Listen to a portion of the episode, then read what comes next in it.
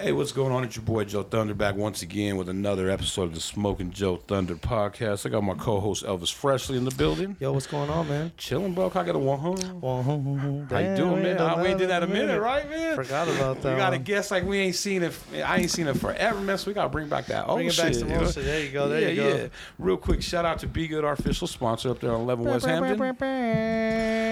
Where they up up north? 114th and Cherokee Street, right across the highway from Boondocks. Boondocks. We Google got, that shit. Yeah, Google that shit. dispensaries. We got Juan on the video. We got Big Crook with us, but we got another banger for you today, man. We got a motherfucking man. If you, he's definitely on the Mount Rushmore of MCs, lyricists, cats, and that kind of caliber, bro. No, definitely. You know what I'm ah, saying? A Denver icon for sure. Like you for know? real, bro. You've been. a- I mean, Honestly, you've been an you know, icon here for sure. Somebody who No, I guess not. You know. I guess not. made it out. Yeah, definitely done. You know? done more than the local scene. I guess not. But we've been waiting for this cat for a while, man. Yeah. You probably ain't gonna see him on too much shit, but you're gonna see him here on the Smoking Joe Thunder podcast. You will.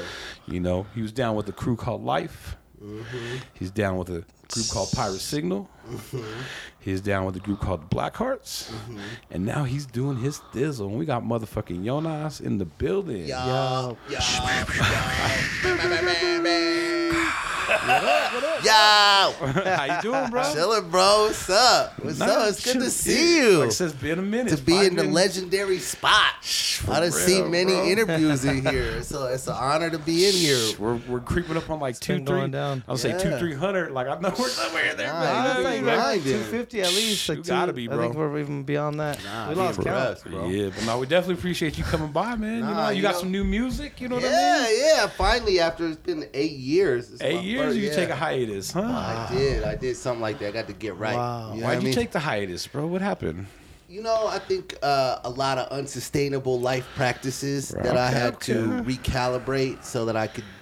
Because I think part of the thing about creativity is you get deluded into thinking a lot of certain things might be lubricants to creativity, but in reality they're hindrances. Mm-hmm. Right. Mm-hmm. And then you develop these crutches, these dependencies, and it sort of distorts your relationship with music itself. And you're you're kind of like hitting on like, why do you art sober? Yeah, The- yeah, yeah. The be- the uh, the influences are gonna make it better, right? It's gonna make it more. Yeah, yeah. That theory, that know that what I that mean? belief system, and then. You said Just- fools get caught up in that shit. It just huh? increases. I mean, I think there's sustainable stuff like smoking. You know Yeah. what I mean? Maybe a little drinking or whatever, but you start ratcheting it up. Motherfuckers Right. start including Amping it up. pharmaceuticals or whatever. But and even then- the drinking alone be having could kill you, motherfuckers yeah. wanting to. Nah, yeah, and, and it does. It's, it's one of the main you know reasons people are dying out here. But but Nah, it that's also is the gateway for real, for real. That's why motherfuckers be nah. wanting to do bumps, wanting to do the most. Go all hard, that's smoke a real. little Sure. I'll take a pill. Bro, Yeah. motherfuckers are on some wild shit when they drink. inhibitions, Yeah, Yeah, smoking down. weed, you just end up smoking more weed and shit, eating some, a lot of junk food. Yeah, I was always more of a drug man myself, though. I was never much of a drinker. You know what I mean? Uh-huh. But Yeah. with that, I just feel like I just kept ratcheting intensity. Cause you know, like nobody wants to talk about this, but around the time when we was first met, like Mm-hmm. oh six, oh seven, indie rap had a opiate problem, Right. had an oh, oxycontin Oh, yeah. problem. Right. You know what I mean? And it was run rampant throughout the scene. That's where it And started. you know what's crazy too is when you're someone of your caliber and your talent, you literally have people that are just trying to be down with you, giving it to you. Yes. Yes. Like here, bro. Yes. Boom. Yes. Yes. yes. And that was Knock definitely yourself out. that was know what I mean? definitely the That's the trap. gateway. That's the Yeah. trap. Mm-hmm. Yeah. Mm-hmm. Because they're just trying to be cool and they think they're doing a cool thing, but in reality, like, there's not. really some sucker shit. That's how they love, though. Yeah. That's how, that's that's how they know to love. Right. That's loving them. Right. You know what I mean? Everybody's sick. But like I think part of the thing was like, I was always like, oh, let me do this and then go make music. Then Right. go make music. Then go make music. You know what I mean? I wasn't like out in the streets running be wild. Nah. Just whatever they gave me, I went in the studio, bang stuff out. But nonetheless, I mean, it's like, I think somewhere along the line, you're like, I can't even do this without. You know what I Right. mean? And then it's like, oh, I gotta, I gotta relearn everything. Right. I gotta reconnect. Cause you know, I think that was the main thing was like, why do I even do this anymore? Why am I even making music? You know, and having to figure Mm-hmm. Did you that did out. you lose that love and feeling for a while? Uh, Yeah, I would say not so much lost love and feeling in terms of loving music itself, Mm-hmm. but why was I making music? Right. What what? Because I think even with this newer music, you know, what I mean, like part of it was. I really was getting into singing, getting into all these different vocal styles and shit, but just felt this obligation to do rap, you know, and mm. just that conflict made it to where it's like I don't want to rap, but I feel Right. like I have to. And so it's like, you know. So I remember I would have for years. I had songs that I'd have the hook, and the verse would just be open for years because I just Right. I don't want to do this. You know what I mean? So like, even just that decision, like fuck with everybody, or fuck with everybody. Do You, you know? feel you were like forced into it by like the fans and shit like that? No, I feel like just the culture I grew up in. Right. Because I feel like we grew up in a time where rapping and singing were just like, you know what I mean? There's Lauryn Hill, maybe, but even she, she's a woman. You know what I mean? Mm-hmm. Like there definitely wasn't that like in the space. So I feel like growing up around, the, you know what I mean? You know, Life Crew, all these, you know what I mean? Motherfuckers was not receptive Yeah. to that shit. I feel like that's Right. kind of was. I feel that that's kind of like Denver sound, like that kind of Drake singing Now- rap. you know now, I that's what I'm saying. Even Our back in the day, like I remember doing stuff with B Black, and they were, and even you know what I mean. Yeah, you know, B other cats was- changing their shit up all the time, not being just 16 bars. You feel mm-hmm. me? Mm-hmm. Nah. Just switching it up. I feel like B Black was somebody OG on that singing and rapping shit, but like I feel like in my space, like particularly like the Right. hip hoppy, It- the- that backpacky type Yeah. of Get that underground shit out shit. of here. I don't. I don't know Like if you. yo, rem- lyrical, ventriloquial, dilical. Get that shit out of here. I don't know fuck if you did you remember, just- but he had a song that he did with Deca on Deca's album Yeah. that was called "Changes," which was fucking Fire, yeah, bro. I Like, remember. when the sickest songs like that hook on there just had, you know what I mean? Like, like damn, like He's nice. He's nice. Uh, He's shit's nice. changed, you yeah, know? Yeah. I mean, I think for me it was like, I'm not naturally a good singer or anything like that. You know, definitely something I just wanted to sing, so I kept singing, kept singing, kept singing, kept singing. But I felt like we came up in a time where it's like, you know, you either blowing it down like a real singer, you know what I mean? But now Uh-huh. we live in a time where it's like. The, all the singers we know, nobody's like actually a good singer. They just got auto tune Yeah, yeah. yeah. melodies. You know just gotta mean? have a cool little, cool little vibe. thing. You know what I mean? But I think that for me personally, I was like, until I was alone, until I didn't have a social element in music where it was me alone in a room, I didn't have niggas to go, check this shit out, Yeah. check this shit out. That's when I You're able to express yourself. Yeah, that's when I was like, oh, I want to do this. I want, and that's part of the reconnection process because I uh-huh. feel like, like you remember Nate, Nathan Yeah. Thornton, Schmeez. That's probably the R.I.P., right? R.I.P. Bro. Yeah, he's the only one dog. He gave me a disc, that wheelchair shit, and it literally. I want to. I'm I always exaggerating my numbers, but it had like ten discs in it. Like it had Yeah, seven discs. yeah. it was a fucking Yeah, book with like a million yeah, songs. I was yeah, like, damn. yeah, yeah. And you did like 99 percent fucking. Because he just beats, would right? steal all my beats and rap on them. Yeah. so he, I'd, I'd push it out, and he'd be like, "Oh yeah, I He put some on that came beat too." I recorded so new. Yeah, like, Just Like, coming up on all your shit. That's hard. That's how I got a triple disc. That's half my shit. That's but um, that nigga was my main musical acolyte. You know what I mean? Like everything I did. Check this out. Check this out. Check this. he was His your go-to. influence. So like that was the loudest voice. Like don't fucking sing. I'm tired of singing. Where the bars at? Where the bars Ah. at? But what's ill is that basically the whole studio I got right now, he had bought it right before he passed, and I was gonna help him with his album, and then I was gonna be able to do mine. And he passed, and then his mom, after a while, she gave me the studio. But I remember I would go up and try to record in that room that he passed in for the uh-huh. studio. He fell, he died in that room Oh man. and I tried to go up and record there. And I remember, even though he's dead, I'm like, I gotta rap for this nigga, bro. Right. You You know can't what I mean? sing. Yeah. I can't. This nigga dead, bro. You know what I mean? And Uh-huh. so like that was mad liberating though. When I find so I had so finally I took it out of his space and Mm-hmm. brought it home. And I remember I was working on that macaroni song Okay. and I was singing it, and then when it drops, there was a verse, and I just kept trying to fit rap verses in there, and I showed it to my my friend Morgan, who's on the album too. She talks on the album, and she was like, "Yo, this sound like two songs," and I was like, "What? Why does it sound like two songs? Cause, cause why you rapping, bro? Like just." And Finish then it after off that, same way. Type shit.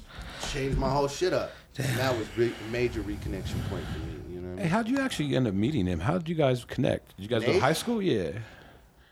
Back in, there was a spot we all used to kick out after high school uh, in college called 1520 Holly. It was the homie's crib. Fucking Like the Ogden House, no? low key. It was a crib. Yeah, like the Ogden house. Yeah, yeah, yeah. And uh, this, my homies Pat, Gora, Nico, a lot of people lived there, but we all used to go kick there. And they used to throw these sweater and eggnog parties at Christmas. All right. All and right. that's how I met him. I was 18, he was 18, and I was like, I remember I was like, yo, what's your name? Blah, blah, blah. I get to talking, and I was, that's when I was mad brash. I was like, I'm the train out of Denver. Hop on. told that nigga That's that. hilarious. But that impressed him. You know what I mean? And we just became best friends after that. Oh yeah, that's dope, man. You know what I mean? Because I I remember looking at that. I remember him telling me like, "Yeah, Jonas produced everything." I was like, "This three discs, bro." Like, like for real. Was. uh, I mean, I, I'll tell you something about get reconnecting. He was a major part too because I remember I was living in L.A. Mm-hmm. You know, and then when I came home because basically everything fell apart, I was really off the music shit, and I needed bread bad though. And he was like, "Oh, you need bread? Make me beats." exactly. Yeah. You know what I mean? And I was like, "Fuck!" But that's how I got back into making beats because I needed that bag. You know what I mean? And so like, but I knew he knew what he was doing. You know Yeah, I he mean? had a big plan. Yeah, and I think that's why he bought the studio. That's why because even if he didn't love the direction I was going in, which I had been going in for a long time, he was still supportive. You know what I mean? And he he would rather me do that than not do nothing. You know? Right, right. So like even with this album, like you know the whole album is singing, the whole album is no bars or whatever, but it's still dedicated to him because I couldn't have done it without him. He Oh, gave me the studio. You know what I mean? And he just, you know, it's been like almost four years, five years. It's just like I know Dog, time be flying, bro. Every day I think about it. You know what I mean? And I just be like. Like even the bio to the album on Apple and Spotify is a letter to him, Mm-hmm. like apologizing about the fact that I took your studio and I made this album with no bars. But thank you, I love you, I apologize, please forgive me. You know what I mean? You're funny, fool. Because like Nah. it's weird how that work. How like even though a nigga's not around, you factor them into your decisions. Yeah. I mean you want to do right by it. It's like pimp talking to Pac, bro. You know what I mean? Looking at the fucking, I do the same. I got a little fucking Tupac shit. Some fool sent me from Europe. Sometimes I'll be sitting there like, man, what'd you do, bro? like you say, fuck those bitches, and I'm just like, For real though. For real though. And you like Well, even like do. I find myself laughing like Schmeez. Like he used to go like, uh, uh, yeah, do that little Beavis and Butthead. Uh. and now I do that. Like on my own, not trying to bite him. Like literally Right, right, on your own it's, in, shit. it's in me. You know what I mean? And so Yeah, you I- spend enough time with somebody, you pick up traits and. But and I didn't do it words till and after he vibes. passed. Right. I Ah, didn't, yeah. I be doing that. It's so funny though. I'll be like, and I hear it, and I'll be like, damn, there he is. Right. You know what I mean? That Coming back, That's, just uh, looking out for you, bro. bro. I love that dude so much. You know what I mean? And I think part of this whole process was like, okay, man, I gotta do this, bro. You're not around no more. You know what I mean? I gotta do it, bro. And that's like, a, just, just be happy for you. Give me your blessing from up there or wherever. You know? For real. I need Right. that. And he stayed right down the block. I want to say like right there on like Detroit, like in Colfax. I remember. You know what I mean? Mm-hmm. He was all in the hood, bro. He was like, he lived across the street from where I live now. He lived across the street from mad places where I lived. You know what I mean? Oh, Nate used to have an apartment there. Oh, Nate used to have an apartment there. That's wild. Let me ask you about Life Crew though. How did you hook up with Life Crew? How Um, did all that happen? Well, you know, Deca's. Yeah. Yeah. I've known Deca since he was in third grade. I was in fourth grade. All right, 'cause We y'all both from Park Hill. Yeah. All right. So um, we weren't super close in middle school or in high school, but near the end of high school, when I started to get super duper into hip hop, really at East in Park Hill it was it was Deca, Ichiban. Right. They were knee deep in it, already doing graph, all that shit. So you know, if you're gonna get involved and you from Park Hill, you're gonna have to deal with them. You know what I mean? So at that point, it was like I definitely reached out, or we just started crossing paths, freestyling all the time, and then me and Deca especially just clicked up. Right. And so then Deca at some point met Maine, and he just kept telling him, he was like, yo, I've been fucking with these dudes, blah, blah, blah. You gotta come meet him, blah, blah, blah. And then when I did eventually meet him, um, we know we clicked up, and they were like, yeah, you gotta join, you know, you gotta be, you should be part of Life Crew or whatever. But Right. Life Crew was storied. You know what I mean? They had been around because they were Park Graph. Right. You know what I mean? They're like a hip hop. They're like I want to say like probably the original hip hop crew in Denver. Like Low-key, everyone. An institution. I mean, as far as actually getting into music too, because I feel like other Yeah. crews were strictly graph. And like really doing it though, like Mm-hmm. even like having dope shows and parties and Mm-hmm. events and like really cool shit popping. You know, it wasn't Mm-hmm. just like other fools were like, all right, we're gonna throw a party at my grandma's crib and like whatever. You know what I mean? It was like dope. Sp- I remember being going to like Revoluciones and like all Yeah, these places back in the day. yup. Where it was like, yo, there was a whole event. They had like it wasn't at someone's fucking in someone's backyard. It was Remember Ideal Ideologies? yeah. That was main and, and, and theme. Yeah. And they had this song, Pucker Up Buttercup. I remember that. Me and Nate, Nate used Nate was on up on them. And he was like, keep this. And he, I love it when that nigga say Pucker Up Buttercup, all this shit. You know what I mean? So it was definitely some shit where it was like, uh, I'd heard of them, Mm-hmm. and I think really the entirety of my community with hip hop had been the people I'd grown up with. But that was the first group of people who weren't people I'd grown up with. They were Right just doing outside, it. yeah. They were from another part of the town, and they like welcomed me with open arms. And I remember very quickly, then shit started cracking. We was in Westword. you know what I mean? They, I The remember film they- mode shit at the Bluebird. film mode. Yeah, I was just about to say that. Mm. Yeah, that, was. the shit. that was the shit. That, That was, a legendary shit. moment because we packed out the Bluebird. You know what I mean? Yeah. I remember that. I remember. I remember even people from the hood, from Park Hill, had come and they were like, "Damn, you big time now." Would I you say felt There was people from every. There was people from every everywhere. hood. Yes, From every hood that showed up Yes, for that shit. yes. That was the coolest part of it, and because it was the only place you've seen people come from every hood, and people weren't. Not only were they not hating on each other, they were like, "What up?" more like, Mm-hmm. "Oh, you're so and so." Like, it was a whole different vibe. It was hip hop. It wasn't hood shit. Whereas it wasn't like graffiti, whereas wasn't like rap, it was just everything. right? It wasn't neither. It was both, and and notoriously. Prior to that, it was always like some hood, some gang shit. Some if gang, that, some if fight, that kind yeah. of shit went down, Fuck yeah. it was like we're gonna fight after or before or whatever, and that was a whole different. That was the thing. I'm. Yeah. So it was like that was that one of those first integrations across town. Right. Groups, crews. You know That's I mean? kind of one of the first things that I went to. Really, I remember like Mm-hmm. real early, like starting to get into things, and it was like right down the block from where I, I still lived on What Detroit. year was that? You know what I mean? It had to be like Oh one, oh two, bro. Yeah, Yeah. like that. Uh, Oh four, maybe. Nah, I was like oh I would say, oh I would say 04, maybe 03. Oh, Maybe. I don't know. I don't know if that album came out yet. The one you talked about. Right, right, right, I think right. it might It have hadn't dropped yet. actually. I don't know. That's what I'm saying. It was just such a primordial I don't think time. so. I because it was for me. That was a whole different. That was film mode. Was you know Yeah. that. I'm that was, but that think, was bro. that was It the was life graffiti crew only. thing. Yeah. Like I was working at AT and T back then. That was a long fucking time ago. yeah, like, no, I was in high school. I actually listened to those songs too. That, that, that, I that fucking worked with- compilation. Do you yeah. have that? That Life Crew compilation? Oh. I do not have that one. I that listened was to the I was trying to get from you. I was just uh, telling you. no, no, it. you know, but Blackboard Jungle was on Deca's album, but that shit had some joints, like for instance, like posse cuts. some kind of like it was a, it was like a Life Crew sampler, but I had two songs on there. One was called The Beast, and another was called Slow Down. That were like, it was after that album, but it was like the first time I was doing songs that weren't like crazy multi-part epics. It was just like a beat and.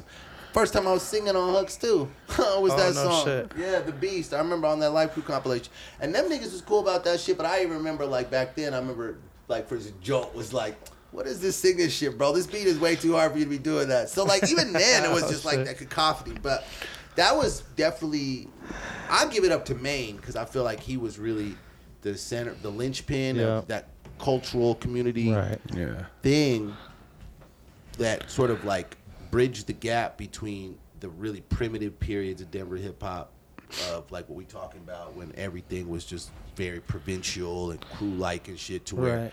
there were these uh, get-togethers and celebrations like because after that then you start to see shit like Colorado Crush and, Right, right, yeah I mean all that type shit. But shit yeah, you're right. Maine did do. Maine, he he really made the scene yes uh, uh, uh, come together. It was it was a whole different vibe. It became a different vibe in hip hop in, in Denver and what cats were doing. And I really I got to give it to him. give too, it to you know? him And yeah. even like on our level, we did the same shit. Yeah. By introducing Jewel Time and Foe. That's to yes, what to you did. Yeah, Yeah. for sure. Black Yeah. Hearts, You was all that, dude shit. like You know what I'm Right. who was really bridging the towns in terms of like Aurora and Denver. You was bridging Montbello and Denver. Bridging. And hood cats though. And hood too, cats were which- like never doing shit with Dude, any of these other cats yes, too. That's Yes. one of my claim to fame for the Yeah. B Black Deca mixtape that me and Sam did, like ten tracks. That shit took forever to get done. Yeah. I was supposed to be like the third mixtape or whatever, Yeah. fourth one, Yeah. ended up being like the eighth because Deca was hard to get a hold of sometimes. But I mean, that shit when you listen to it, it's like some different shit, bro. But that's what I was saying. You was even doing that. You had a you had a studio in your crib. You was making rappers come through, make tapes, just a canonical. You know what I mean? Yeah. Like this is the this is the city. You know what I Mm-hmm. mean? Like you treated it like it was important. Like I, said, I remember me and Right. you had like when sessions. nobody and- else was, and like When everybody nobody else, else was- did. Everyone else was like, "This That's isn't what you doing now. This isn't important. This isn't tight. This isn't national. Fuck no. Like, like, and every, that's everybody else's feeling, and No, you for gave real. it. You gave it a real feel and a real importance. And there was other people that felt that way too, but you documented it. That's You why held it. it was you know? important to me to do this Right. first. You know what I mean? Like, cause I'm gonna go out, I'm gonna do hella podcasts and all that Yeah. shit. But like, to me, it was al- I was always like in the back of my brain when I come back, I'm gonna hit Joe first I appreciate that. because to me, like you, the first dude I remember who wasn't an active participant in terms of like you're not a rapper, Right. You're not, but you you document it and you care. You Mm-hmm. care as if you was a rapper. You care as if you was an artist. You was bringing Right. people together to where like, bro, your collection of between all that and this Mm. is gonna be one of the definitive Denver hip hop thing. You know what I mean? Right. Like like when It's people be be like historian. yeah, story. You know what I'm saying? Like long after you pass, bro. You know what I mean? Like like. Yeah. And I think that that's like to me, if if I'm gonna treat my work like it's important, Uh-huh. I gotta treat the community I came from like important. I gotta treat our oracles, our receptacles, our our journalists, our community, our culture. I gotta prioritize them first because I think the reality is like your work reminded me what I was doing was important. Right. You know what I mean? And so Yeah. like, it don't even really matter if it's like a million people watch it or a thousand people because this is gonna last forever. Right. This conversations that we have and those tapes you made. They you know what I mean? still, yeah. You- They, Right. they, they, you, You, and the like shit you we're said, watching right here, like and this staying, is and 10, staying 15 relevant years ago. too. And staying relevant that too. Cody you know? Beasley? Yes, Cody Beasley. Ah, and fucking see? Rove, you know? Yeah. Damn. But even new shit, you know, staying with with what's moving and Mm-hmm. what's trending, and what's popping in Denver, because soon that'll be the next. You know, this Yeah, is was still popping doing at that it. Yeah. time. Yeah, you still So doing it's, it. it's, You know, we it's really take breaks dope. every once in a while, but we come back if we're. If, if, I you know, feel- I it's- feel like hip hop's my life, bro. Yeah, I you- fucking ever since I was Yeah. a little shorty, Yeah. you know. Well, And you, do, you were doing it too before there was all this like access Yeah. to podcasts and all this if, kind of if shit. you look at the DVDs when we're doing interviews, I do an interview with you was on that smack shit. You was like, you was smack. You was uh-huh. on that shit. You on podcast. You was making shit. mixtapes. You know what I mean? Like, that's what I mean. In our city, you that guy. Right. You know what I mean? And I feel like that particular thing you talking about about bridging hip hop or like the the shit that was like whatever backpacker shit and street shit. Right. That's really you. Like I remember you introduced Foe to Deca. Right. And Leslie, that's how I met Foe, and that's how I Right. saw. You know what I mean? Because wild. and I remember he was so supportive. That's supportive. crazy. Like I remember that song, ba ba, ba. Second time around, that Deca joint. Yep. He was on the video. You know what I mean? He was hype, and I was shocked. I was like, oh, I, I thought for sure niggas from across town would not fuck with the vibe. Right. You know what I mean? But everybody loved Deca. Everybody was like, yo. Nah, Yeah, Deca, dude, the, hard. the first time I met Deca, Oh, yeah, bro, it's bro. like I met him after a party at the Snake Pit, someone's crib, and they were just freestyle. Remember, there were some little hot betties there, the Francois sisters. Shout out, you know, Dana and Christina. You know what I mean? I know they still looking good as fuck. Shit, shout out. yeah. But I anyway, remember that. Yeah. he was up there freestyling. He's killing it, bro. And it's funny because like he had left, and I approached Inkline, and fucking, I was like, "Hey, who's that?" You know, and he told me, "Oh, it's this fool Dick." I was like, "Damn, that fool's tight." And I told, kind of gave my little spiel. I got this mixtape shit I'm trying to do, and I was like, you know, tell him to hit me up. Here's my number. And like I end up meeting and running into Deca probably like three months later. You know what I mean? Mm-hmm. And we end up connecting. But yeah, man, right off the bat, like I noticed him and I was like, damn, that fool's killing it, and he's just fucking around. You know what I mean? I would say, in my opinion, as far as pure rappers that I know and I've grown up with, like, I gotta give it up. I think he's the best. You know what I mean? Like, in terms of like that natural gift and ability to just rap. You know what I mean? Yeah. Like, obviously he's dope at everything, but what I'm saying is like some people are just blessed. You know what I mean? And he's like one of them type rappers. He has it. Yeah, that's why he go And to once New you York. start, once you start polishing it up, Yeah, you know what I mean? And that's the thing Bro, about. he's, he's. I mean, I've said it since the beginning. You can go check the first podcast we did. I think I said it. He's he's my favorite MC. I think from Denver. You know, He's- That's I mean, bro, let me tell you something. I'm online. I'm in a group that's it's called Decalogue. They're like it's a Deca fan club. Basically. Right. And the thing that Yeah, strikes Deca got me some crazy numbers. Yeah, Yeah. it's a fan club. It's Hell and yeah. the thing that strikes me is everybody in there's like, this nigga saved my life. Like they don't say that word. Yeah. they be like, But that could be- save my life. Nah, yeah, that could yeah. save my life. Like his music saved my life. That's the recurring theme. And that shit is so powerful to me because that's the type of shit I want to do. And he's already Right. he's already he's just a dope MC. But like if you resonate with what he says, you're definitely feeling that shit. it's healing like he, music. Yeah. you know what I mean. It's healing Yeah. music. Like he talks, he don't talk about just the degradation. He talks about the reconstruction. He talks Right. about how you get through. He talks about, Mm-hmm. and, and he sound better for it. Like a lot of people talk about the good old days of their their uh, you know wild days, their fucking hedonist days. Like that was the best shit. But Mm-hmm. he talks about it like I made it through, and he sounds better now. You hear him Right, napping, right. and it's Right. like. I want to be like him. I don't want to be like these motherfuckers who's talking like I'm high, I'm high. He's like I used to be high. I mean I'm straight now. You know what I mean? And it just sounds. And so even good. the way he said it when he was high, like the way he Yeah, talked oh about yeah, being high, yeah. though- Oh, don't get me Man, wrong. motherfuckers want to be high. No, he was so good, bro. He's so good. The veil, Yeah. I like all his shit was just so proper. You know what I mean? All the way to, to now, and the shit he's doing now is he's he's stayed dope. And but he's changed, and it's all changed. Well, I think that's the thing that happened with the hedonist is like, I remember his first album was called Top of the Line Bottom Feeder, and that was we were all living at this house, and I had the MPC, and I was making beats, and he was like interested, and he was like, "What? I want to, I want to make beats. Teach me how to make beats or whatever." So I showed him how to use the shit. Right. But then he he has this incredible ear, like. One of the things about making beats from samples is you find disparate samples and match the pitches. You can hear, oh, these go together, these notes, these match.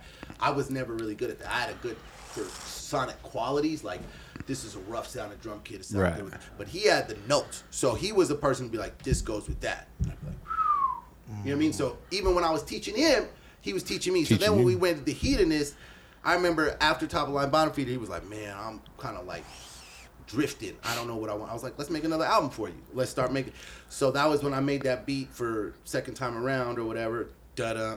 Right. Da da. And that was the start of the album. But basically, he would come over to my crib every day. We'd make beats and we'd have the turntable and shit. And we would just me and him make the beats for this album together. And in that process, he was really learning how to use MPC, and I was really learning his musicality. He was teaching me how to put samples together, the pitches, the notes, and all that other shit.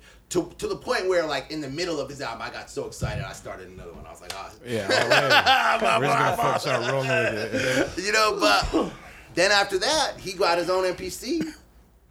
Started making and, beats. and that's the veil, everything Oh, you after yeah, that. all His that self-produced too. Mm-hmm. You know yeah, what I mean? self-produced shit. Yeah. Forest of Gates, all that shit was. something about the nature of that making beats like that with vinyl and and the MPC. He's that's his shit. He still Right. do it like that. Yeah. Like Yeah. it's twenty fucking two thousand one or whatever. You know what I mean?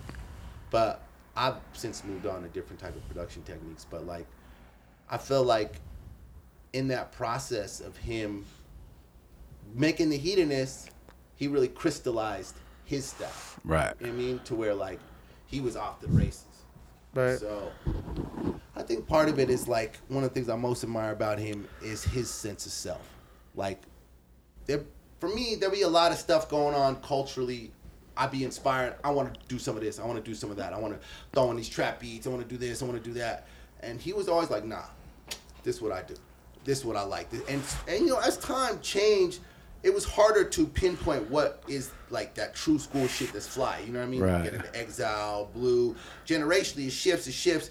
He always had the needle nose to be like, oh, this is that new fly shit mm-hmm. of this strain of rap. Of this, right, know what I mean? right, Of right. that- of the evolution of where Right. of where, That what he was shit, on. this indie shit. So where now we on Malcolm together. Both of us love Malcolm. You know who that is, the mm-hmm. rapper? I Yep, don't. I don't. Yep, yeah, Malcolm, yep. both our Hell favorite yeah. rappers Dope, in dope, the world. But like, it's just cool because it's like, twenty years later, here we are. We see eye to eye. Mm-hmm. You know what I mean? There's finally a rapper because I think for so long we like I was more like a Wu Tang guy. He's more like a Tribe guy. Not that he didn't love Wu Tang, and not that I didn't love Tribe, but you see what I'm saying? Yeah. here? Right. Like in There's terms no of difference. ethos. No, yeah. absolutely, absolutely. And there, and I feel like as time got more and more unkind to this strain of hip hop that we grew up with, and became much more infatuated with other stuff, it's it's there ended up being artists like Monkami or whatever who just because they carried the spirit, they still got the spirit, but they pushing it a little bit forward. Then now we're both like, oh, this our favorite dude. Mm-hmm. You know what I mean? Because it's not like a bunch of choices now. Now there's not like Nah, a Wu Tang and a tribe. right. There's, It's not like Zelda, that. And yeah. that's it. You know what I mean? Yeah. Like Right. there's like fucking Dump God. You know what I mean? A couple Real like that strain of shit. But like, And then there's probably some really dope shit that you don't find because there's so much bullshit to filter through. yeah, yeah, Right. for sure, for sure. But There I is feel some like dope little, yeah, you know, underground dope cats that Oh, are no, for fucking sure, for sure. But yeah, you're right though. On on a, on a scale, on that scale, But also think about like that indie rap shit that like was popping at the time, like Aesop Rock, Yeah, yeah, all that yeah. shit. Like, to me, he kind of the last one left, sort of. You know what I mean? Like, mm-hmm. like he was influenced by that, but like his style has stood that test of time to where it's like those same kids who loved Aesop Rock, who loved now they love Deca. Right. yeah, You know what I yeah, mean? And Yeah. like it's uncanny to me because it's not by design. It's not like he's like, I'm gonna capture those fans. He just does it, He bro. just does. it. You know what I mean? And that's all it. different like eras. Like I remember, like this was a while ago. It was like some 420 show mm-hmm. with him and Fast Forward. And I'm like, there are these fools, like at least 20 fools that knew every word of every song he sung, and I'm just like, damn. bro, I went to a show the other day, and I mean, like I said, I mean, they were rapping along to everything, and I think that's what I'm saying is it's like that process of self discovery. I feel like he did it Right. 20 years ago. You know what I mean? Like the mm-hmm. process of self discovery I recently completed to where I made this record I just finished to where it's like, this is what I'm going to stand on. Because I feel like there's a lot of like the difference, say, between somebody like him and somebody like me is that like that strong sense of self that he had. He, it, like, to me, I feel like so much stuff would occur that would excite me. Mm-hmm. And I, I want to interpolate this in my work. I want to interpolate this in my work. And not necessarily having that wherewithal to be like, this ain't it. You know, I love it, but I don't do it.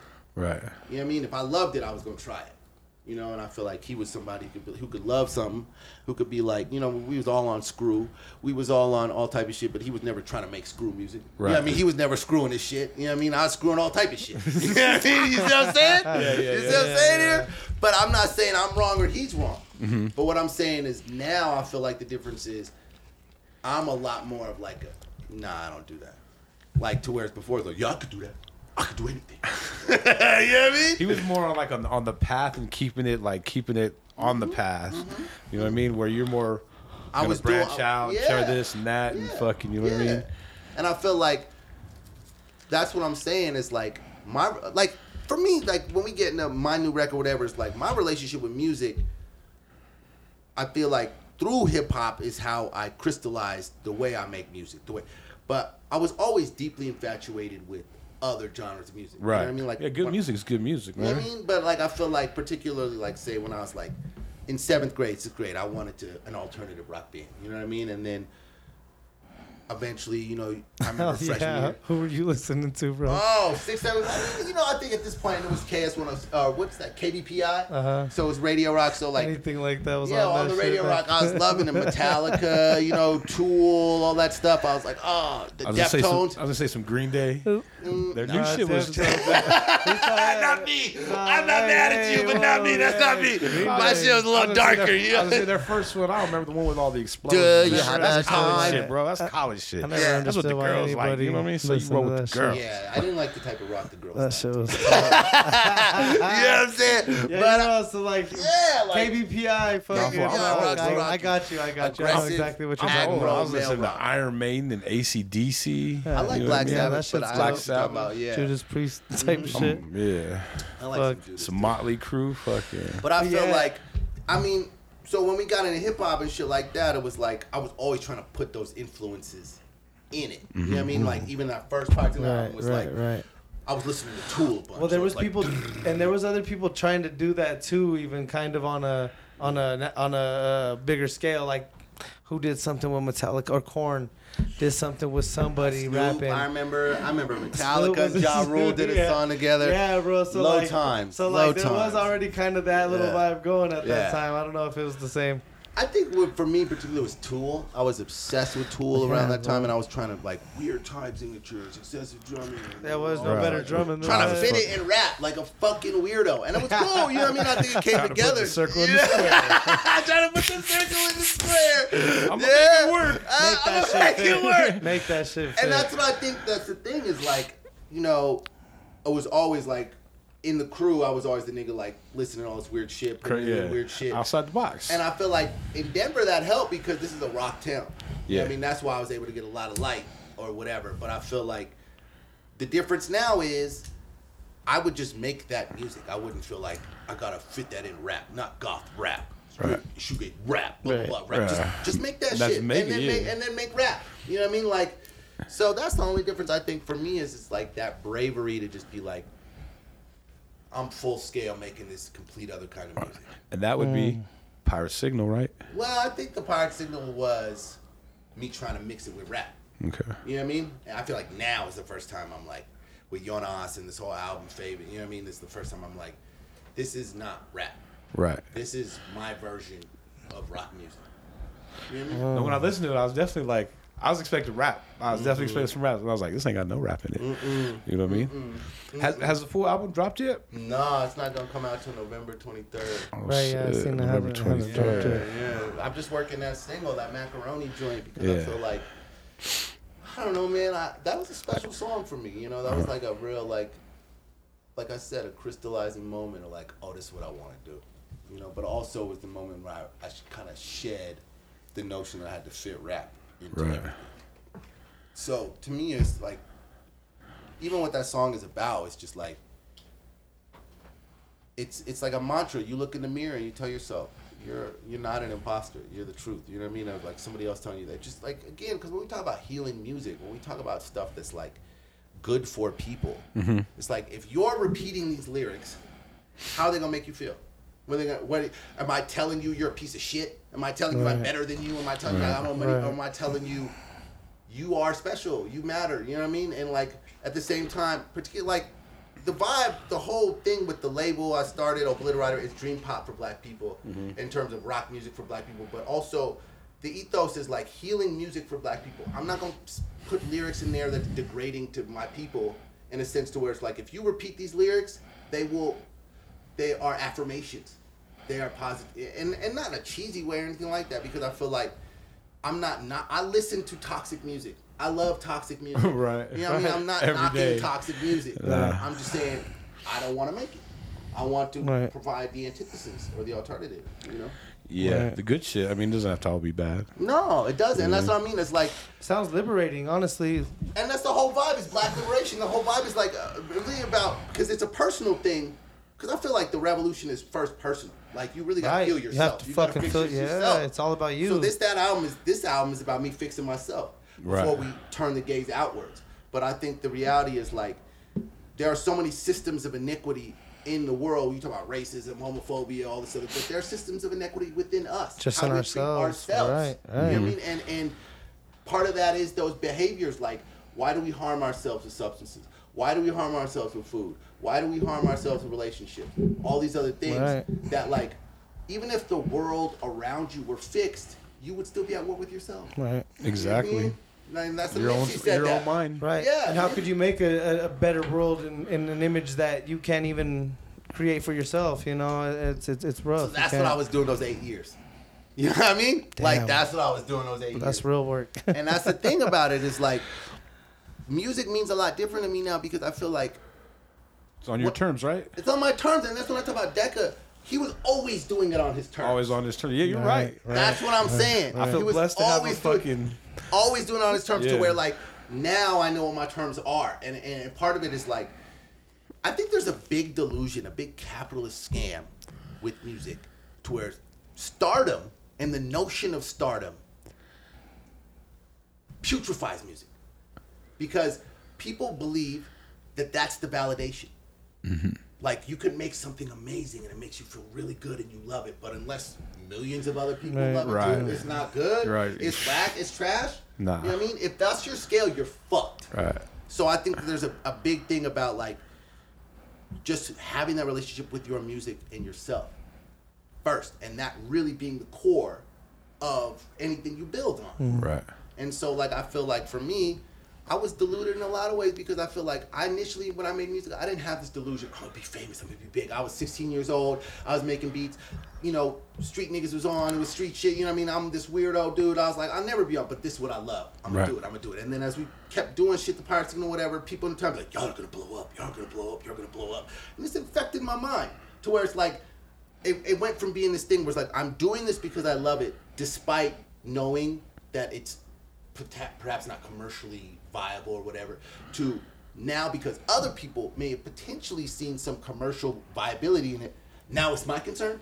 Now I got to be concerned about making this more mm. commercially. Now I'm mm. trying to make records that Right. for other people For that other I don't people. have no emotional connection to anymore. You know what I mean? And it's like I mean, and it- that happens simultaneously with the drugs. That's happened mm-hmm. simultaneously with people giving you substances. They're. That's what we're just kind of talking about. Just so you know what I mean, feeding into it like feeding the. into it, and so you just I'm helping them out. Right. You lose your connection. You like, what am I doing this for? You don't even know. And that's what I'm saying is it's like for me, I didn't really figure that out until I was 38 years old. In terms of like, I don't really feel like somebody could come in now and infect my relationship with music. Right. Maybe it's because I'm recently turned 40, or maybe it's just more because of that process. Because I don't believe it's age. Deca Right. had that process 20 fucking years ago, in my opinion. You know what I'm saying? And- right, but but you like you said though, there's neither of you were wrong in it. You No. gained so much doing Yeah. it your your way and being down with so much more and openness, you know. Whereas like yeah, Deca got to hone in on exactly what his his mission and his goal was, but you had a wide array of, and that's why you're not even doing no regrets. hip hop now. No regrets. And now you're not even doing hip hop. Yeah. Doing Yeah. whole other wild shit. It and that's what I'm saying. I just, I, cool. if I have any regrets, it's that, it's that I didn't do this process sooner. That I didn't just say Right. fuck everyone. This I'ma do me. Niggas had to die. My best friend had to die for me to do this. You feel me? Mm-hmm. Like, like I had to get isolated because for whatever reason, I did not have this sense of self, sense of strength, internal fortitude, whatever, Mm-hmm. to make these decisions in the presence of these other people. Now, one of the things I say is different, say between me and Deca is like, and this is where you get into the complicated nature of race and, and music and stuff. But I feel like it's a lot less weird for a white person to make rap music than it is for a black person to make rock music. Hmm. it is hmm. way more of a juxtaposition. So my inclination to make rap or to fit about this stuff in a, seriously, I didn't even think about that. Yeah, Yeah, my inclination to fit even- this stuff into rap is because the world is telling me, bro, you package it like rock, it's not gonna go. Right. It's definitely Right. not gonna go. You definitely got to somehow make this weird tool-based shit you obsessed with into rap music as a black man in America, or it's not gonna go. And I heard that loud and clear. I heard that message. And and, and something we got to be really clear with is when the code word for for the hard R in modern society is rapper. So if somebody's like, "Yo, I make blankety blank rap," that the code word for black. Even if you're white people, that's the code word for black. So where it's like, mm-hmm. as a black person, you like, if I don't include that element, Mm-hmm. I'm really I'm screwed. You know what I'm saying? So like you you have this thought in your brain of like, all right, concession, compromise. Okay, boom, I'm already in the hole. I'm already down because I'm already Yeah, you're already. in misalignment with what I wanted to do. To where it's like, I see it in the world now. I see like Willow Smith. I, I mean, obviously there was so much that occurred in that time. Like because when I did Black Hearts and all this other stuff, talk about goth rap and stuff. Lil Peep, you know, Lil Uzi Vert, some of the Yeah. stuff. Wayne, you know what I mean? Right. That started to occur.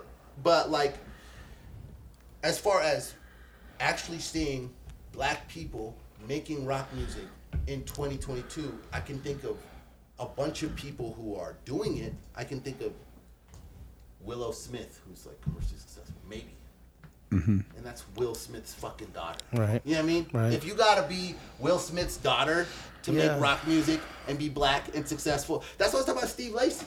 Is Steve Lacy somebody else who's like, he's playing, because like even the context of watching a black man step on stage and play his guitar to a roving crowd of teenagers is idiosyncratic. You had never seen that in your life. That Right. blew me away watching that because it's not it's not a nigga singing, it's not a nigga rapping, it's a nigga playing his guitar. What is this? Sixty seven? You know what I mean? Like is this Jimi Hendrix? Is this is because that? But that's that's that's the that's like a little bit of what we talk about when I talk about black liberation. It's just like as a black person, you always have to factor in your blackness into everything. You go to the grocery store, you go anywhere. Hmm. So you want to make music, you have to factor in your blackness.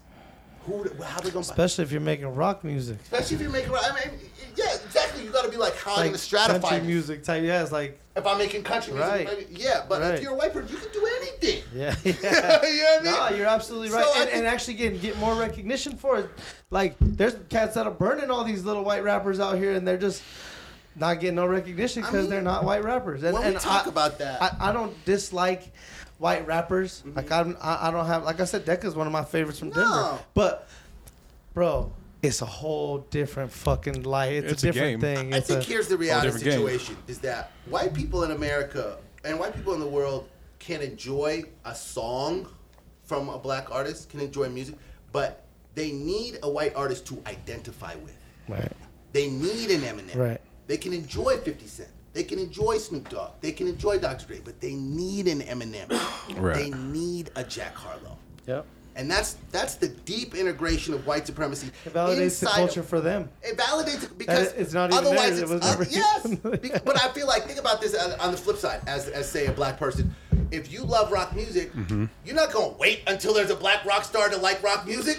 You never you never like rock. You just gotta like rock. you just gotta learn to love white Well, artists. he also made that shit up too. So yeah, I mean let's not even get let's the not even get colonized into yeah all the shit. but- colonized but it's nature of rock No, music. but it's the same fucking thing. and that was the fear with rap too with It's Eminem. that was the thing. thing was like, oh, are they about to do this again? about to do this shit They again. about to do this shit again, but I think the difference is like the sauce comes from You can't get yeah. The sauce You can't unget it. Yeah.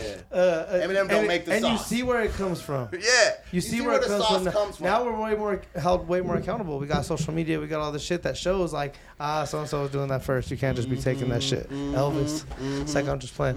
That's, no, for real. It's real shit. yeah, you can't have an Elvis moment in 2022 Right. though. You can't do that anymore. You can't do that But no I think that that's that's what I'm saying is like the social elements sort of backing me up to where it's like when I say when I talk about the regerts or whatever, Right. it's like even though it's still a little bit like going against the grain right now, I do have some wind in my sails with Yeah. society at large. Like I see, I see a social shift. I see a Steve Lacy. I see, see Willow Smith. I see a cultural movement that's See something happening. I see so, and that gives me a little bit more bravery to where it's like, because if you really are operating in a vacuum, you kind of have to say to yourself, this could never happen, and I could live in obscurity, and you got to be okay with that. And I don't necessarily know if that's something I'm, you know what I mean, that I'm totally okay with. Like, mm-hmm. I'm just gonna toil in obscurity forever. No one's ever gonna get it. No, that's not what I Nah, want. nah, you know what nah. I mean?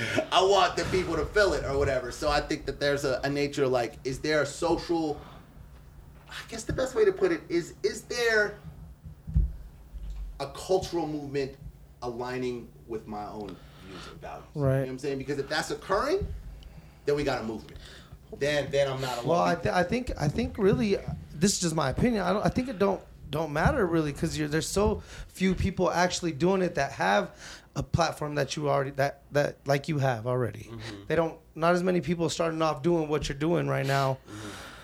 They don't have that same back. You have a background already that you you did this other thing. He and has you a did whole different hard. identity. And, Like, and you so know now re, almost like rebrand. But it aligns. But it's almost aligns. rebranding. You gotta is as well. rebrand that shit. Yeah, like we talked about same earlier. You, It's the still same me. you, It's still me. but rebranding of it. I mean, I think that that sets it aside. Even like uh, it puts it up on a whole nother. Like, yo, you're starting with an already dope artist. You're not starting with like oh some kid that came out of art school and fucking knows how to play Yeah, the no, guitar I feel- I- and I- and whatever. You know. I mean, I think one of the things too that's different about what I'm doing is like, I'm very clearly saying when I say dream pop for black people, dream pop is a genre of rock. It's a subgenre of rock that's kind Right. of made famous by this band. There are a couple bands that are kind of obscure. One is called Cocteau Twins. They're kind of were they were really Prince loved them. The Cure loved them. They were they were big in the '80s, but kind of big. But the term dream pop was coined by this black band called A.R. Kane, who, again, obscurity. Right. You never heard of him. So to me, it was like the kind of music it is, which is this is really soft, beautiful stuff. The vibes you hear my shit, but I was like, I'm not making. One of the things that you get taught as a black artist is if you're not making black music in the veins that black people know it is, you will be doomed to be only liked by weird white people. If you're an obscure black artist, your audience will be Weird. white people. Okay. But that's a scam. Your audience is other black people. You're just deluded into thinking that. So what I'm saying is I'm making this music for other black people like me. I'm not like, hopefully hipsters like it. Hopefully pitchfork. Fuck Right. them. Fuck the white gays. This is for other black people like me mm-hmm.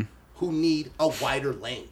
And it's like the notion of making music for only black people is like, what? That's you're gonna be underground forever. Okay then. Then I don't give a that's fuck. what it is. You know what I mean? Right. But if a movement happens to align with those same values and what you're And I doing, believe it will. then that's then then that's a super dope bonus. But that's it's so much. It means so much more that that's not the drive behind it. And that's it. what we talking about with that, people like, make their music with that drive. Yes. You know. I stand on my shit. Yeah, and that's what. I'm saying. That's what we talking about with like like Deca and all them. It's like this is a decision I feel like an artist like him made 20 years ago Right. that I'm making now. Right. And the stakes are different. I'm not saying it's the same, I'm just saying that notion of like, okay, come hell or high water, I'm doing this. You know what I mean? This is how I'm gonna move. And and I think that was uh, scary for me because it's like the people I do know, the the I don't know how they're gonna react. You know what I mean? I didn't know how you was gonna feel about the music. I didn't know. I, Yeah. and it's just like everybody might hate it. Am I gonna be at peace with myself and at war with the world? you know what I mean? Or vice versa. Right. And I I'd much rather choose the former. Right. For sure, for sure. And I wanted to ask you earlier, Mm-hmm. because we were talking about like being in Denver and people catering and all that shit. What comes along with all that shit? You had to be a fucking rock star when you're in LA, Mm-hmm. Because you're talented and you know what I mean, and you're fucking making moves. What was that shit like? Was it was it a whole different monster, like, or was it just super amped up? you know, in LA it was my pronounced active addiction when I was the most. But in a lot of ways, LA is Disneyland for drug addicts. It's very normalized. right, you know what I mean? Like my the guy who leased me my apartment was my drug dealer. Okay. You see what I'm saying? Like hmm. that's how hmm. integrated it is to where it's like There's a really dope scene behind mm-hmm. drug use. Well, I just think part of it was like, so I kind of was bankrolled, and I I was like, I'm just gonna wild out. You know what I mean? I got hmm. so like I was out in the scene. I was making friends. I was doing a lot of shit, but I was also getting higher and higher and higher and getting introduced to scarier and scarier drugs and normalizing them at the same time Right. to where that's what really dissipated was like I'm not gonna bankroll this no more. You're like you you wilding out doing hella drugs. You done, you done made 800 beats and no songs. You know what I mean? Like what's popping, bro? I'm not bankrolling this shit no more. nah, bro. I'm gonna tell you this album. I said it took me eight years. I have literally made thousands, thousands of pieces of music Right. to get these eight songs. And part of it was just like you be spinning your wheels. You be on high on this, high on that. You think you making some banging shit. You spinning your fucking wheels. You know what I mean? Mm-hmm. It's not. It's not. It's not. None of it. None of it is usable. I got. I got it all. It's, all bad. so I remember oh, shit. flying through the crib there in downtown LA, and you're making beats. you were there. To see, I don't remember that's oh, how high I was. No. I didn't remember. The nigga came out. Nah, you know what though? So yeah, so I would basically be in the house all day making beats, getting high as fuck, and then we go out at night and I go make friends and shit like that. But I feel like at first when I first got there, I was networking, glad handed, and we was, you know what I mean. And then it kind of just turned into like, too much. Yeah. Eventually, I'm just nerding out, and then like we'd go to like very lame back alley strip clubs. It was not network. Back alley strip clubs. Bro, you remember sketchy as a Concept? You remember. Concept? Do. Concept is a he's a he's a strip monger. right he's a Is he on stripper monger. Actually, he's on the. Oh wait, where's he at? him, and, him and Lorenzo. that nigga would go to strip clubs for the food, bro. You know what I mean? Like It's- he just chill. It's funny, dog, because he did take us to a strip club. yes. He, he took us to a strip club in East Los Angeles, no. fool. And there were like lowriders in the parking lot, and they were badass bitches, and then you could tell they were baller fools. Like there was, Yeah. was Nah, nah. That's that's what I would do. Cause like, I mean, shout out to him, bro. Like, unfortunately, you know, drugs broke us up or whatever. Me and old dude. But like, when I got to LA, he was already there. That was Right. the first dude I called, and he was she pulled up on me, blah blah blah. You know what I mean? But at the same time, he was deeply entrenched in the negativity and darkness as well. So it was, Right. it was a marriage of negativity. You know what I mean? And then he, mm-hmm. we lived together, but it was just sick. Like I didn't even get out of toxicity until I completely stopped kicking it with all those people. You know what I mean? And got away, and then I was like, I gotta go to rehab. right. you know what I mean? Like, but if I'd have been kicking it, who knows, bro? Hey, can you Yeah. talk about what we talked about earlier? The show that you guys got booked for, that was in the hood that you didn't know that you thought was some other Oh. place, and didn't Concept actually kind of come? Yes, that was a wild about that? time. Okay, so this is the Pirate Signal, and we were on a tour, and that was I remember Fo was was like doing uh, vocals with me. There was this DJ named DJ Soup, and there was Shay, and so and and and Shay was like the guitarist. She's this young chick, and All right, I remember.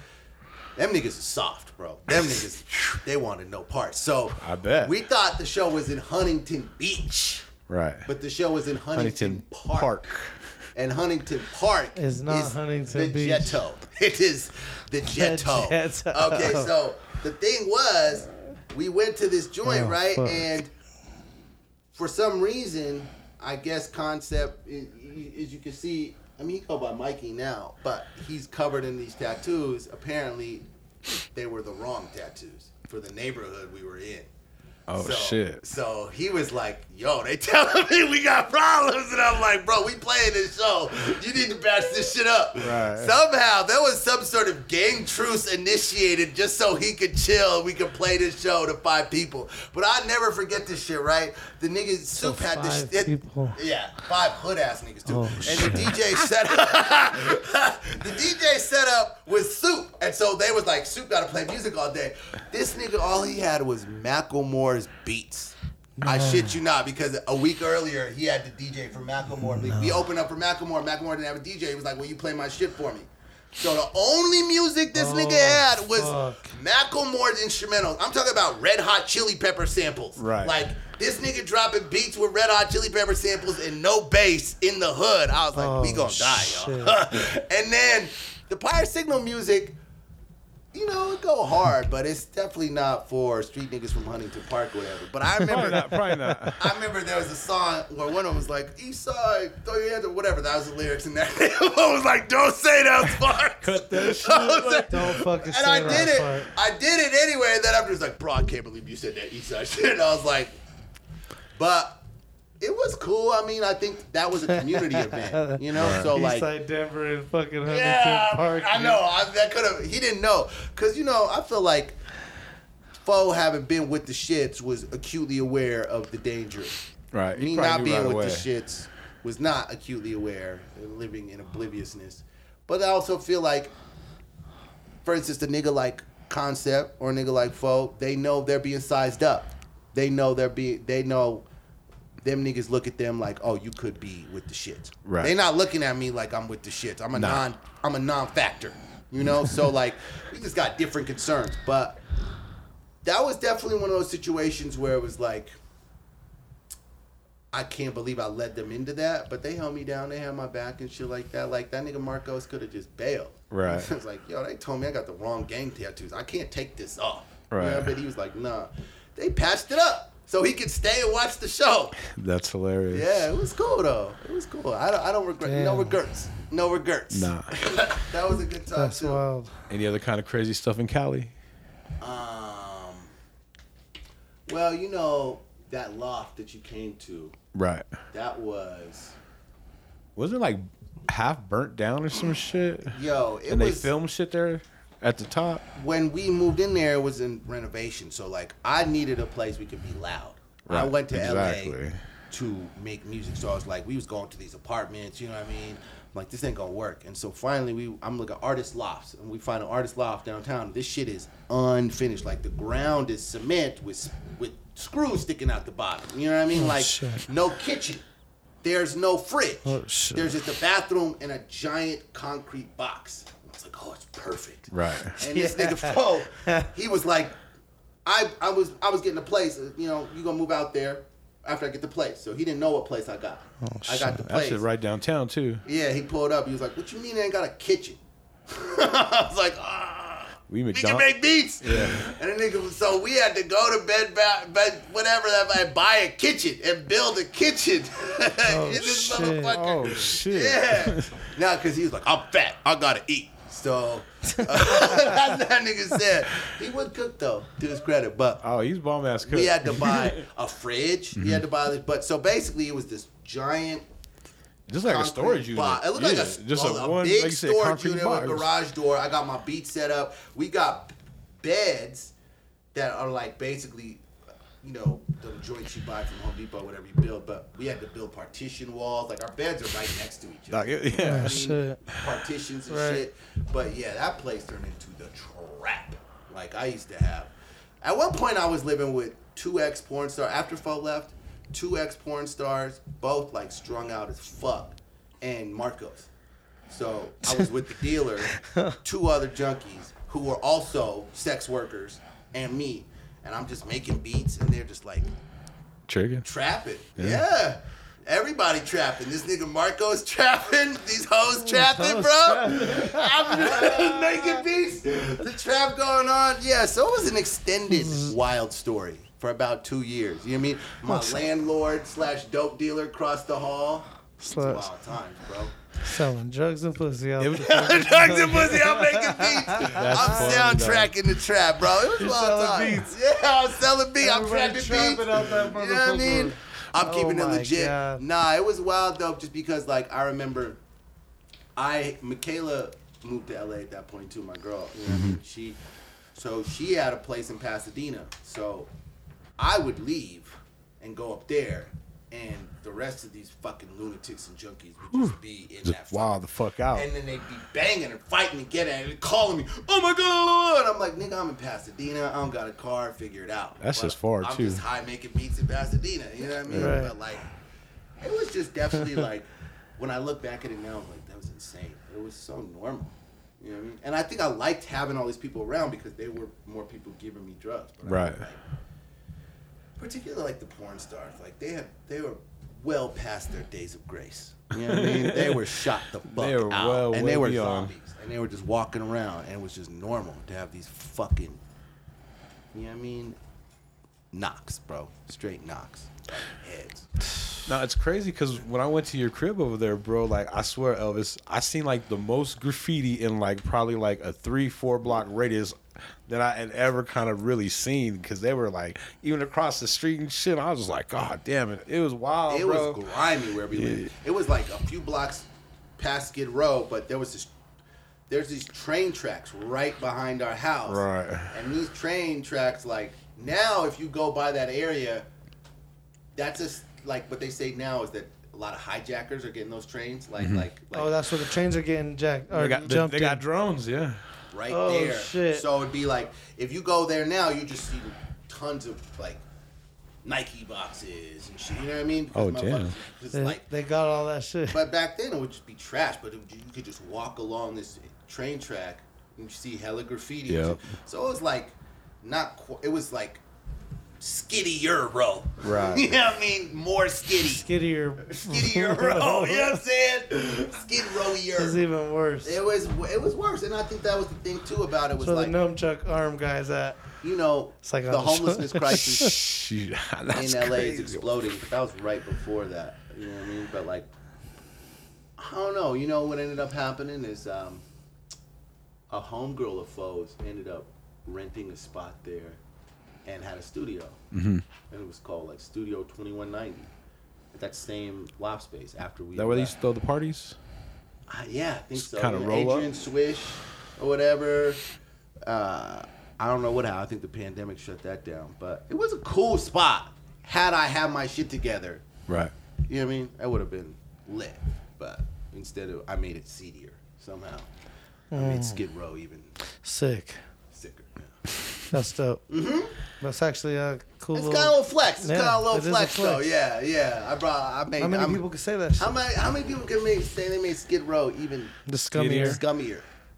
Hell yeah. I'm an accomplished. individual. Nah, I see you. I actually respect, I respect Yeah, that. nah. I mean, I think part of the thing about it was like, like for instance, with with Marcos and like that whole situation is like, some niggas operate well in filth, Right. Right. and some niggas get into the slot for the first time. They're having a great time, but they're not conducting themselves well. You know what I mean? Like some niggas can live in the I'm slot. not cut from that. Yeah, you know, you get out this, get out the trough. I was Right. I was playing in the slot, but I had no business there. You know what I mean? A nigga like Marcos, he lived there. You know what I mean? Grew up there. I mean, I, I liken it to this. LA is like a city of dreamers, right? Right. And so you have this pipe dream, right? And most dreamers don't achieve their dreams. They get ensnared somewhere along that pipe Right. And the tangle and of the become the pipe scum that ensnares other dreamers. And that becomes its own ecosystem of ensnaring other young, dumb dreamers because you yourself were a young, dumb dreamer who was also ensnared.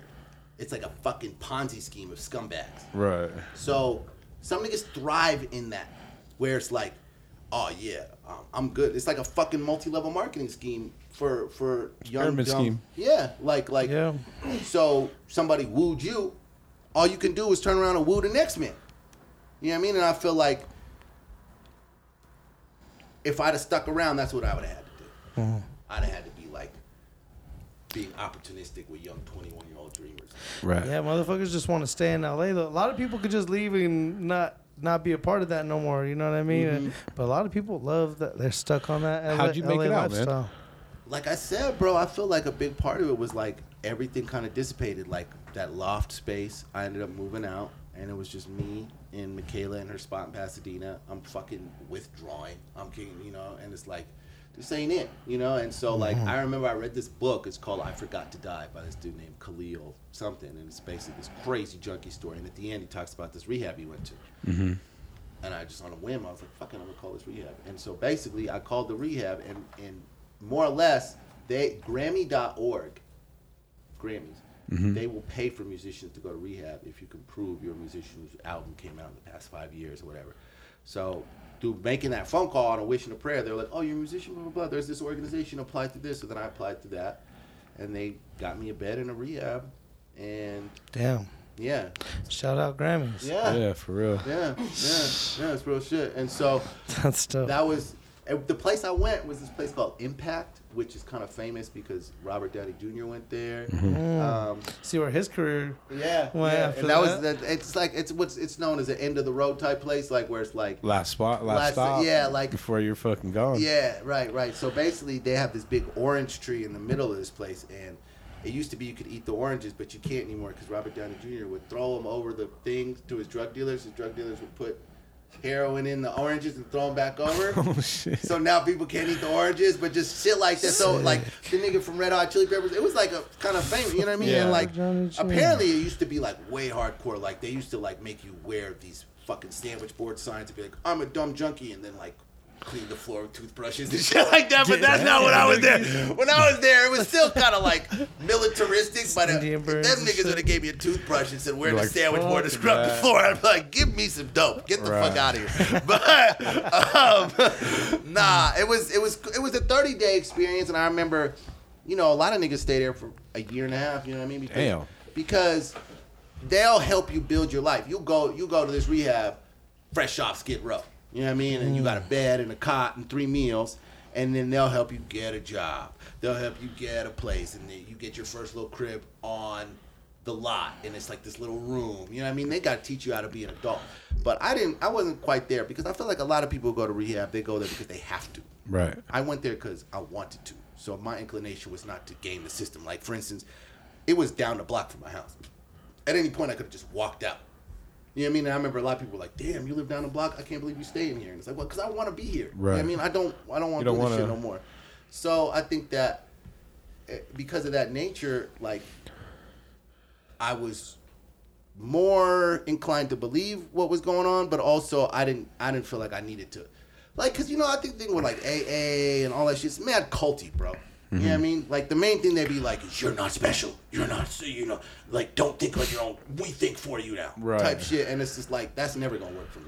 You you Right. cannot look me in my eye and tell me I'm not special. Yeah. You crazy, bro. You know what I mean? like I'm a snowflake. I don't know what the fuck you talking about. So like out the top, you know they'd always be like, "You're not special." Be like, "How am I not special? I'm the only nigga here voluntarily. Fuck is you talking about? I'm clearly special." But like beyond that, you know they they really try to take agency from you. Like you got to be like, "Hi, my name is Tom. I'm an addict." They want You've you to been be clean for submissive, 12 yeah. years. I'm an addict. You're not an addict no more, nigga. At what point? But you, if you're not an addict no more, what you need AA for? Right. You know what I mean? So like, that's how all rehabs work. They're all 12 step systems. But frankly, the best thing about rehab is it can detox you safely. They will be there with you medically, all this other shit. So if you just need to get to the other, because I think particularly with these heavy ass opiates, Yeah. motherfuckers want to quit but can't make it 10 days, 14 days. Was that shit hard as fuck or what? Because I was there, they made it easier. Yeah. But like if you try to white knuckle that shit, bro, I'll tell you stories about white knuckling that shit It'll horrify you. Let me just say this: black stuff comes out of every part of your body.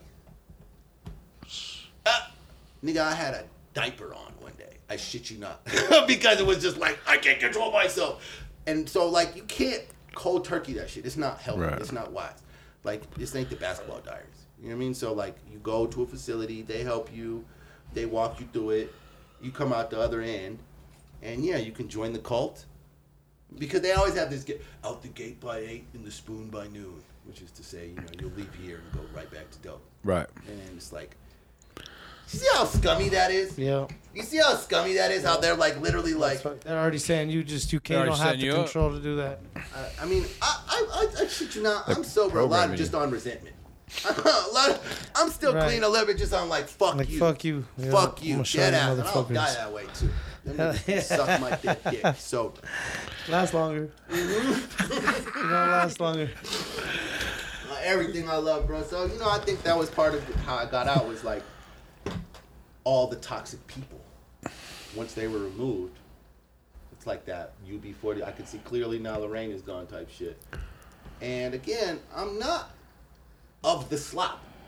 I'm not of the horse trough. You feel me? So mm-hmm. once I get removed, like bro, I got Like, oh, that's Shine right. up, I got yeah. cool, clean yeah. up. You know what I mean? Yeah. I'm covered in dirt. You know, so I think that's part of the thing with the album too. Like with the, this whole thing was like because when I talk about the opiate crisis that we went through as a generation, indie rap and all this type of shit, it took many forms. It started with Oxycontin. Then Right. Oxycontin got took away. Then there was heroin. Mm-hmm. And now you're looking at fentanyl. You know what I mean? And somebody like me, I feel like I went through all that shit. I, I- went through the Oxycontin phase. I went through the heroin phase. I went through the, the fentanyl phase.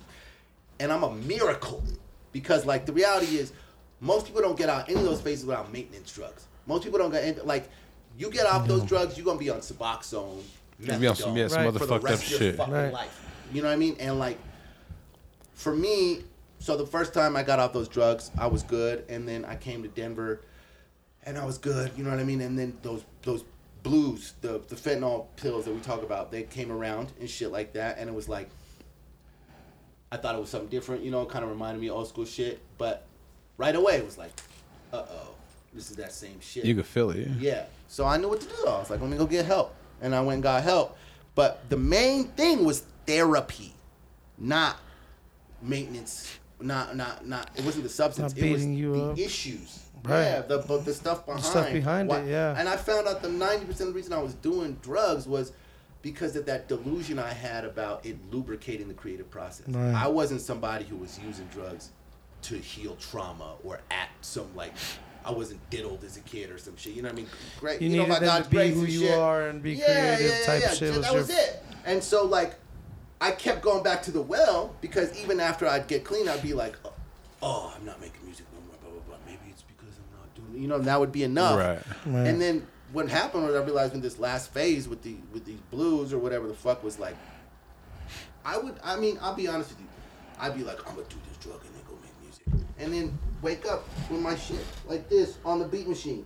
Big fucking beat, like big old button on my forehead. Right. You know what I mean? I'm not making no music on this shit. And so I literally, Right. Knocking you. I literally went to therapy to make the album. I literally got two therapists, and I was like, they're like, "Why are you here?" And I was like, "So I can finish my fucking album." Reality, I was there because I was a fucking drug addict, but that was how I was comfortable saying it. But you know, well, what do you think is stopping you from making an album? Drug addiction. you know what I mean? Like, oh, okay, so we not here about no fucking album. But I think the bigger picture too is just being self-indulgent. Like, I'm the kind of person who's like, if I want it, why I'm gonna- not? yeah, I'm gonna Why do not? it, Why right. not? You got to come up with bigger reasons. And I think the thing for me was like, I really did want to reconnect with my creativity, and I really did realize that like, this is the biggest impediment, actually, to me being creative. is Right. This delusion Is getting over, yeah, the delusion of needing drugs to be mm-hmm. creative. And so with Macaroni, that song particularly was like this dude that I always listened to. His name was Nick Bassett. He was in these bands. One was called Whirr, and another was called Nothing. And like during this whole period, there were like two bands that were like life changing. Like I listened to them all the time. And I didn't know this one dude was in both bands, right? And eventually I met another friend of his named Shaun Durkin who was in this band called Weekend before the weekend. Like it's like a punk post punk band and, and like we became friends and I would always talk to him about work. I would always talk to him and he was like, Well you know that fool Nick is producing, blah blah blah. I'll introduce you. Well, it's crazy. So he did. And I remember I was talking to him and then this Nick he sent me he recorded something on his phone and sent it to me. And I was like that's like the first piece of music somebody had written for me. It wasn't a sample. It wasn't somebody's Right. phone. He was like, I wrote this riff for you. And it was just a voice note. That's the sample for Macaroni. I literally took that voice mm. note, made the song, Damn. and then I remember writing that song was literally about that song is about when I was doing the, the drugs and I was on a phone call with my friend. She something had happened, like an opportunity presented itself. I was working on this documentary, and she realized that I just had this pronounced imposter syndrome. So she was like, "We gotta have a meeting." And I was like, "Okay, well, what does it mean?" She's like, "FaceTime, and, and there's reading, and there's required reading." and it was like the first line on it was, "You are not an imposter." Like that was literally what. So like I wrote about that experience, and it was about so much about that, but also in this moment realizing, okay, that's the story that made me go. I mean, because I was high and she saw it in my eyes, mm-hmm. you know what I mean, on the FaceTime call. And it was just like the shame and embarrassment. That was really the turning point for me where I was like, and it's about that, about like, yo, your relationship with music has nothing to do with these drugs. You know what I mean? It is in you, not on you. And it's not something you Right, right. You know? So like I feel like It doesn't come from outside of it you. doesn't come from outside, you know, and that's what that song is about. And that's really like macaroni niggas imposters. Right. You know what I mean? Because like that was the thing, is it's like That's fucking sick. you be thinking you're a Mac and you know you a macaroni nigga. You know what I mm-hmm. mean? but Yep. you are a Mac. You gotta decide, you know? And I feel like there was a, a, a- a distinct process of as through this album just figuring it out. Like the next song after that was like it's called Unholy Love and it's about that little nasty ritual with drugs, you alone. It's like an unholy love, you know, you're in a mm-hmm. room alone with your little drugs or whatever. But that was a song that like wasn't like so much of music making for me was like, here's my idea. I'm going to go, you know, pre-plan this. It's like premeditated murder. Mm-hmm. And that was second degree murder. Like I just got in the moment, made the beat, came up with the I didn't write nothing. You know what I mean? It was just freestyle the Just whole freestyle thing. the whole thing. yeah. And I was like, that ain't never happened. You know what I mean? That ain't never happened to where I just let it happen. Right. You know, and then so I think even listening to these records, it's like, man, something has got to be wrong here. Something has got, but it's like, it feels like, it feels good. I guess not. There's one song on the album, it's called Dream Ebony. And um, to me, it's probably my favorite song on the album. But that was a one take of me singing it. And I One take, remember. Jake. Yeah, and I remember recording it, and I cried at the end. Like I cried while recording it, and I listened, and I listened, and I was like, "Oh, this sounds terrible." and I went, I was like, "I suck at music." I had to take a nap. I was so frustrated. I woke back up. I went back and looked, listened to it again, and I cried again. And I was like, "Okay, well, even if it sounds bad, every time I listen to this song, it makes me cry. There's got to be something there." Right. You know what I mean? And that's just what I'm saying. It's just like this disconnection from the mental, you thinking your way through it, oh, this, that, and you just, how does it feel? Does it feel good? Does it feel right? How did it, because that's, that's not a, it was not a mental thing. Like that's, that's, that's, it was bigger than me. You know what I mean? And so like, just this relinquishing of the nature of like control. You know what I mean? And and and the premeditation and all this other stuff, this intellectual exercise that I had made making music, to where it's a lot more of like a feeling process for me now. You know what I mean? I think with singing and with melodies and all this other stuff, it's very instinctual. Mm-hmm. Like whereas with rapping with bars, it's like Same shit. it's my rhyme scheme. Like, Right, gotta set it up all. Like I can't remember last time I like that. I think even if I did get back into rapping, it would have to be freestyle. You know what I mean? Like I would have to like, cause that's really the process of writing is like a little bit like a sterilization. There, it's a disconnect. Like this is the process, right? Right. So you stop in the middle to write this. It's a lot of these young cats this. are doing right now, man. Yeah, it's pretty dope too. I like it. I mean, a lot of people, and I, I mean, I, seen thought some that was dope shit. crazy. I, I could never do that, you know. But I, I think that that's this. If you're recording, you're writing because you are documenting what you're saying. You know what I mean? Mm-hmm. But if you're a recording artist, that's where you write. What's on paper is not the finished product. What's on wax is, what's Right. on recording. Right. is. The way you know what flip it. So like, even processes like that, I couldn't have come to that conclusion without a bit of sobriety, without a bit of space, and without like a degree of like, okay, I gotta, I gotta risk it.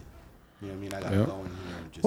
Well, and being confident in yourself, which you gain from from from knowing From- that it's coming from you, not from something else that you're bringing in. And I I think that's you know, I think that's there's a lot to be shit, said about too, that. Is like slowly gaining confidence. You can hear on the album like the reticence. Like I feel. I hear like it picking up.